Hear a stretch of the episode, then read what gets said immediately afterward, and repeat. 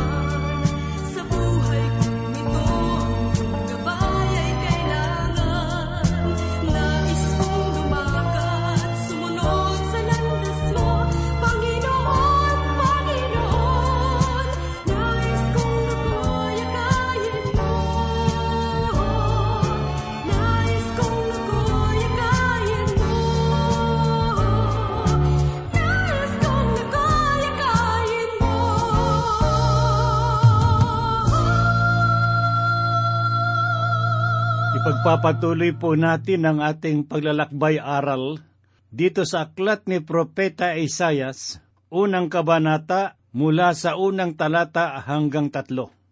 Muli pong sumasa inyo ang inyong kaibigan at pastor sa Himpapawid, Rufino de la Peret.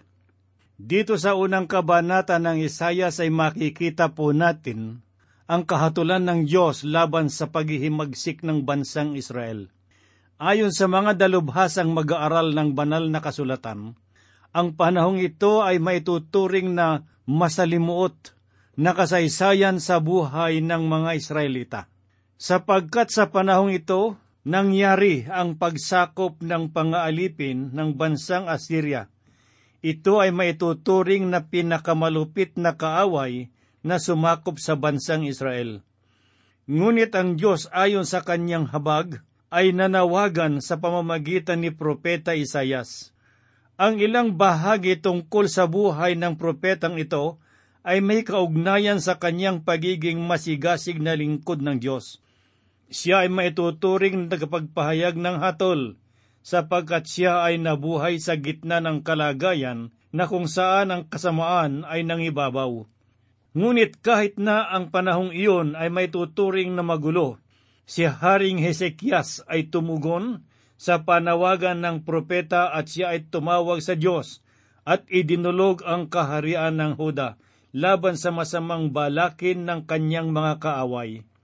Ang pagkakasakop sa Israel ay malaking babala na ipinakita ng Diyos sa kanyang bayan, isang kapahayagan ng kanyang katotohanan. Subalit ano ang dahilan ng pagkakabihag? Bakit hindi sila maipagtanggol ng Diyos? Nasaan ang Diyos na humati ng dagat at nag-ingat sa kanyang bayan na tulad ng isang ina para sa kanyang mga anak? Ang dahilan at kasagutan ay matatagpuan po natin dito sa unang kabanata sa aklat ni Propeta Isayas, unang talata. At sa ating pagpapasimula ay basahin po natin ang unang talata na ganito po ang sinasabi. Ang pangitain ni Isayas na anak ni Amos na kanyang nakita tungkol sa Huda at Jerusalem sa mga araw nila Osias, Jotam, Ehas at Hesekias mga hari ng Huda. Napakahalaga na maging malinaw sa ating isipan na ang pangitain na sinasabi sa talatang ito ay tungkol sa Huda at Jerusalem. Ang pangitaing ito ay walang ibang pinatutungkulan kundi sa lugar lamang na nabanggit. Sinasabi ko ito sapagkat may mga mga ngaral na gumagawa ng maling pagpapaliwanag sa bagay na ito at sa pamamagitan ng taliwas sa tunay na kahulugan, ito ang dahilan kung bakit napakaraming bulaang katuroan ang lumalaganap sa ating kapaligiran ngayon, sapagkat ang dalisay na pagpapaliwanag ng salita ng Diyos ay binabaloktot nila at binabago alinsunod sa kanilang paniniwala. Maliwanag na sinasabi sa talata na ang pangitain ay naganap sa mga araw ni Nausias, Jotam, Ehas at Ezekias, mga hari ng Huda. Ang apat na haring ito ay may malaking pagkakaiba sa larangan ng pamumuno at buhay. Si Osias at ang kanyang anak na si Jotam ay may tuturing na mabubuting hari. Bagamat si Osias ay nagkamali sa unang panahon ng kanyang pamumuno, ang kanya namang pagmamahal sa katuwiran ang nagpanumbalik sa kanya upang magpasakop sa Panginoon. Ngunit si Ehas na kanyang apo ay naging masamang hari. Subalit ibinalik ni Hezekias ang katarungan noong siya ay maupo sa trono ng Israel. Ito ang mga panahon ng paghahari na pinagdaanan ng mga pahayag ng Diyos sa pamamagitan ni Propeta Isayas kung saan ang pagbagsak at pagbangon ng kaharian ay nakasalalay sa pagtalima ng bayan sa katotohanan na ipinagkaloob ng Panginoon sa pamamagitan ng kanyang lingkod. Sa ikalawang talata ay matutunghayan po natin ang panawagan ng Diyos. Ang sinabi niya, Dinggin mo o langit at pakinggan mo o lupa sapagkat nagsalita ang Panginoon Ako'y nag-alaga at nagpalaki ng mga anak, ngunit sila'y naghimagsik laban sa akin. Ang salita ng Panginoon ay nahahayag sa pamamagitan ng mga kamanghamanghang bagay. Nagpapatotoo ang talatang ito na tinatawagan ng Diyos ang langit at ang lupa upang maging saksi sa kahatulan na kanyang igagawad laban sa bayan ng Huda. Nagpapatunay ito na ang gawa ng Panginoon ay hindi mawawalan ng saksi. Ang lahat ng kanyang layunin, kapasyahan at gawain ay laging nasa liwanag ng katotohanan. Hindi siya gumagawa ng walang katibayan sapagkat siya ay Diyos ng katuwiran. Ang pahayag na ito ay matatagpuan po natin sa unang kabanata ng Roma, talatang labing walo. Ganito po ang sinabi ni Apostol Pablo sapagkat ang puot ng Diyos ay nahahayaang mula sa langit laban sa lahat ng kalikuan at kasamaan ng mga tao. Nasa pamamagitan ng kanilang kasamaan ay pinipigil ang katotohanan. Ang lahat ng mga pangyayari sa kapaligiran ay hindi lingid sa mata ng makapangyarihang Diyos. Siya ay may mga saksi na magpapatunay ng ating kasamaan at magpapatibay ng kanyang katarungan bilang dakilang manlilikha at hukom ng lahat. Maging sa panahon ng bansang Israel sa lugar ng Ehipto, ang Panginoon ay tumawag ng mga saksi upang pagmasdan ang kanyang gagawin na pagliligtas bilang katuparan sa pangako na kanyang sinabi na Abraham, Isaac at Jacob. Ang sabi ng Diyos sa unang talata ng ikatatlumput dalawang kabanata ng Deuteronomy ay ganito, Makinig kayo, mga langit, at ako'y magsasalita, at pakinggan ng mga lupa ang salita ng aking bibig. Ang aking aral ay papatak na parang ulan, ang aking salita ay bababa na parang hamog, gaya ng ambon sa malambot na damo, at gaya ng mahinang ambon sa pananim. Subalit nang maganap na ang pagliligtas ang bansang Israel sa paglipas ng limang daang taon ay nakalimot sa panukala ng Diyos na naging sanhi ng paglabag sa kanyang mga kautusan. Ang sinabi ng Panginoon, Ako'y nag-alaga at nagpalaki ng mga anak, ngunit sila'y naghimagsik laban sa akin. Nakalulungkot isipin na ang pangyayaring ito sa buhay ng mga Israelita ay nagaganap rin sa ating mga buhay ngayon. Dumarating ang sandali na matapos nating tanggapin ang mga pagpapala ay nakakalimutan na natin ang kanyang kalooban. Higit nating napagtutuunan ng pansin ang mga pagpapala na dulot ng kanyang kabutihan kaysa pakikipag-ugnayan sa kanya sa pamamagitan ng kanyang banal na salita. Kaibigan, ito ang tunay na nagaganap sa buhay ng mga Israelita. Nakalimutan nila ang salita ng Panginoon at ang alaala ng kanyang pagliligtas. Patunay lamang ng kanilang pagtitiwala sa Diyos ay nakabatay sa pangyayari at hindi nakatanim sa kanilang mga puso. Kaya kasabay ng paglipas ng panahon, ang kanilang pananampalataya ay unti-unting naglalaho. At ano ang dahilan? Ang pagpapayaman at mga pagnanasa ng laman kaysa sa kalooban ng Panginoong Diyos. Ang pangyayaring ito ay dapat na magbigay babala sa atin. Ang pagtitiwala sa Diyos ay mawawala ng lakas at sigla kung hindi palalaguin ng kanyang mga salita sa bawat araw ng ating buhay. Ito ang dahilan kung bakit ang pagpapaalala ay madalas na nababanggit sa mga kautusan ni Moises, sapagkat batid ng Panginoon ng kanyang kalooban ay makakaligtaan kung ang puso ng mga Israelita ay hindi didiligin ng kanyang mga salita. Hindi pinahalagahan ng bansang Israel ang mga kautusan at kalooban ng Diyos sa kanilang buhay. Ang Panginoon ay nagpasya na sila ay paalisin sa lugar na kanyang ipinangako, sapagkat ang kasamaan ng mga tao ay abot na sa langit at laganap na sa sanglibutan ang batas ng Diyos na kanyang ipinagkaloob kay Moises ay nagbibigay ng tamang paglalarawan tungkol sa masamang naidulot ng pagsuway sa katotohanan ng Panginoon. Ang magandang halimbawa nito ay makikita natin sa aklat ng Deuteronomio, Kabanatang 21, talatang 18 hanggang 21. Makikita natin sa mga talatang ito ng anak na sumusuway sa kanyang magulang ay dapat na maparusahan. Basahin po natin ang sinabi ni Moises. Kung ang isang tao ay may anak na matigas ang ulo at mapaghimagsik at ayaw makinig sa tinig ng kanyang ama o sa tinig ng kanyang ina, at bagamat kanilang parusahan, siya ay ayaw makinig sa kanila. Hahawakan siya ng kanyang ama at ina at dadalhin sa matatanda sa kanyang bayan, sa pinto ang bayan sa lugar ng kanyang tinatahanan.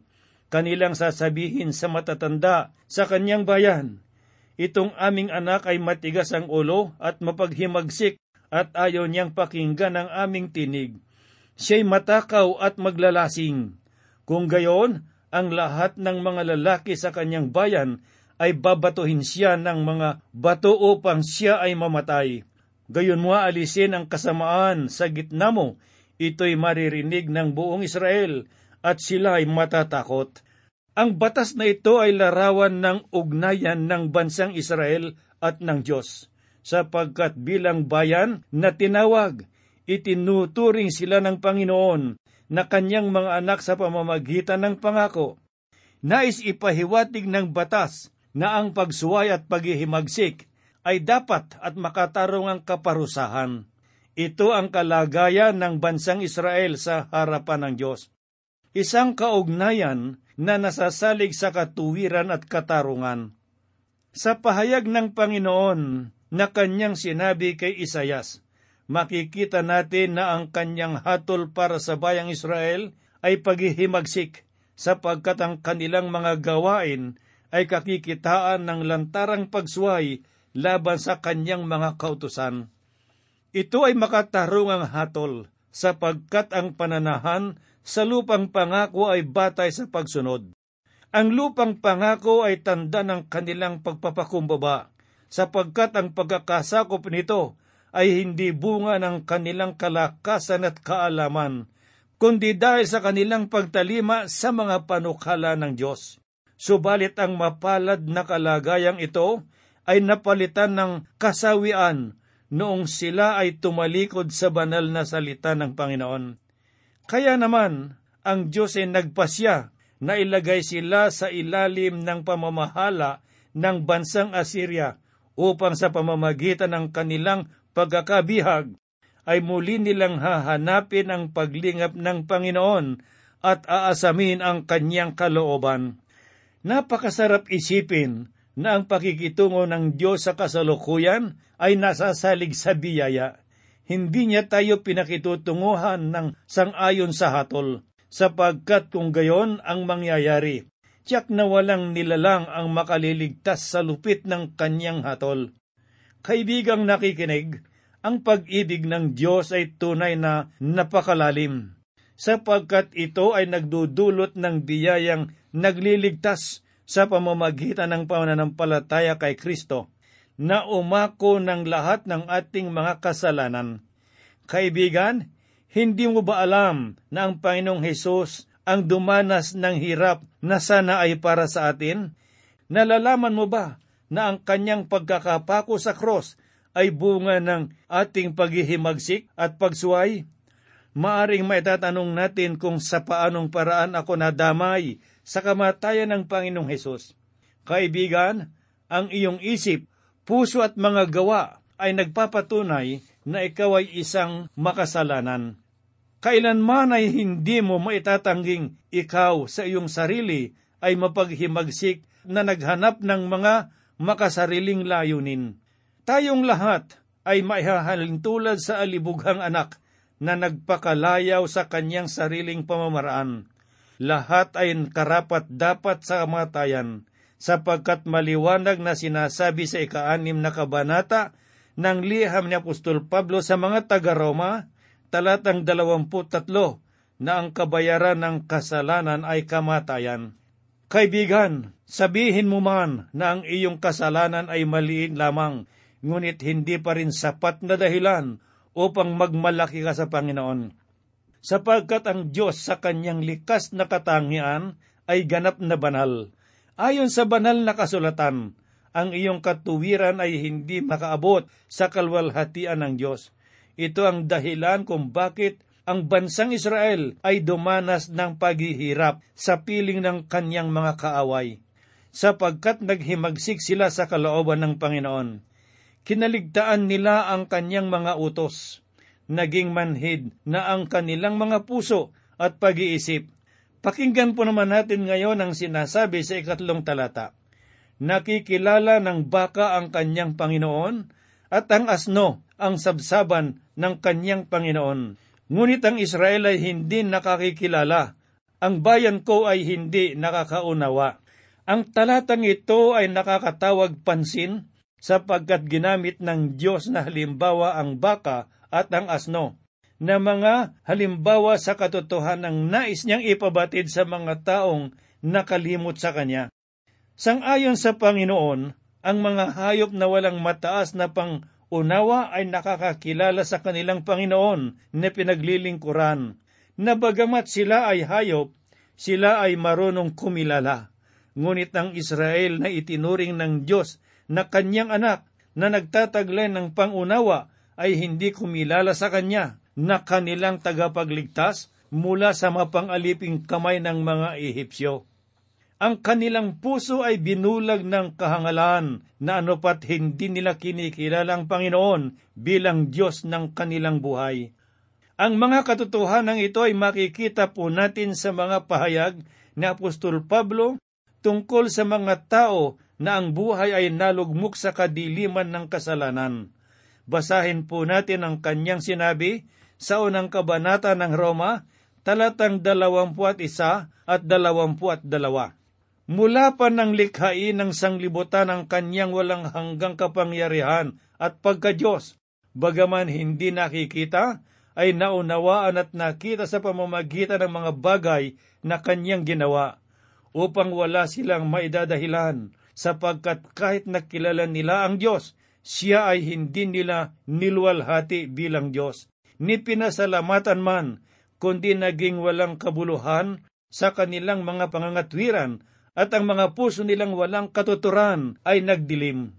Bagamat ang katotohanan ng Diyos ay hayag sa lahat ng bagay na kanyang nilikha, subalit dahil sa kasalanan, ang pangunawa ng tao ay naging walang kabuluhan, sapagkat ang kanilang mga pag-iisip ay nadidimlan ng kasalanan at tinalikuran nila ang Diyos.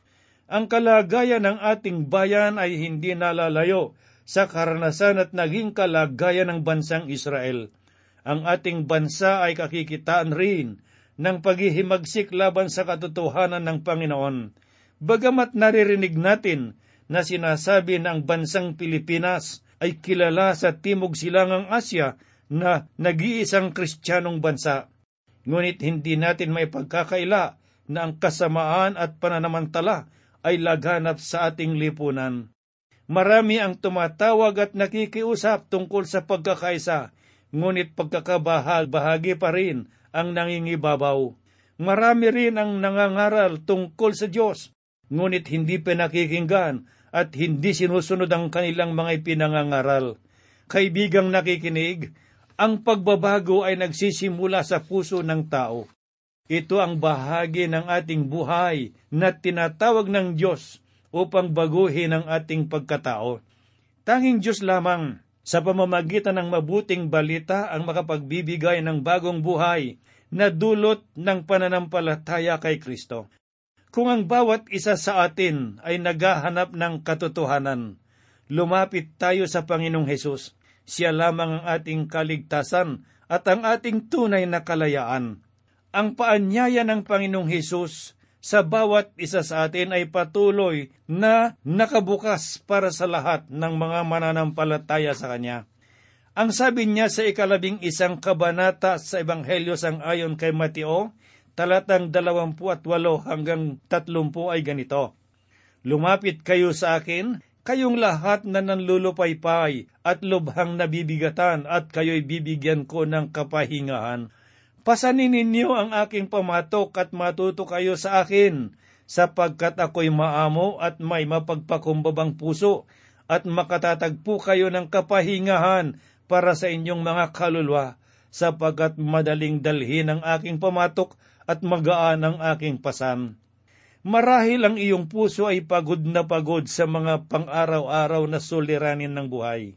At iniisip mo kung saan matatagpuan ang kapayapaan ng isip at kalooban. Kaibigan, kung nalalaman mo lamang ang pagmamahal sa iyo ng Diyos, marahil ay luluhod ka at sasamba sa Kanya. Sana ay pagbulay-bulayan mo ang bahagi ng iyong buhay na hindi mo madalas napapansin. Walang iba kundi ang kalagayan ng iyong buhay pananampalataya. Kailan ka huling nakipag-usap sa Diyos sa pamamagitan ng panalangin? Panahon na kaibigan upang ikaw ay magbalik loob sa Diyos. Lumapit ka sa Kanya ngayon din.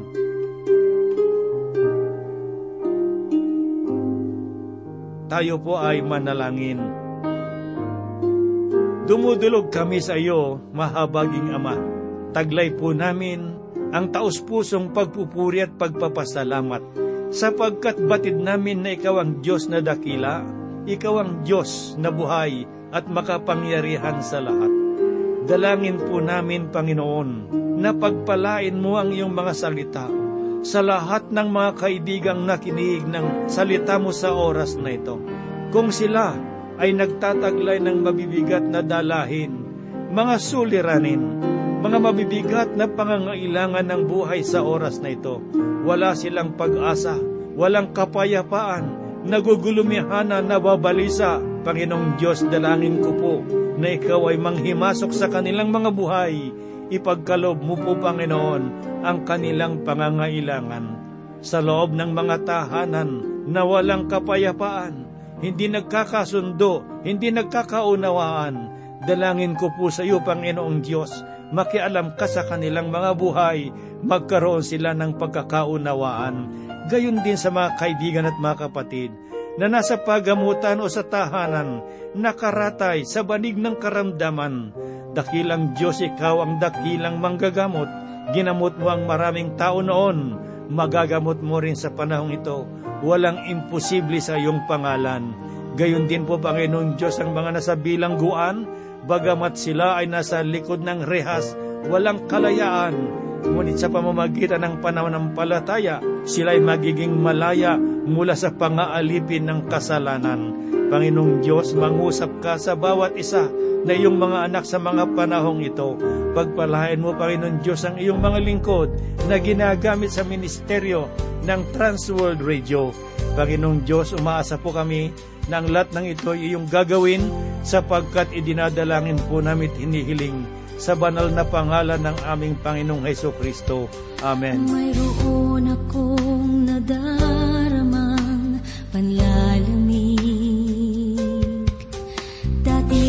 Dati-dati ay may init at sigla. Ngunit parang mayroong pagbabago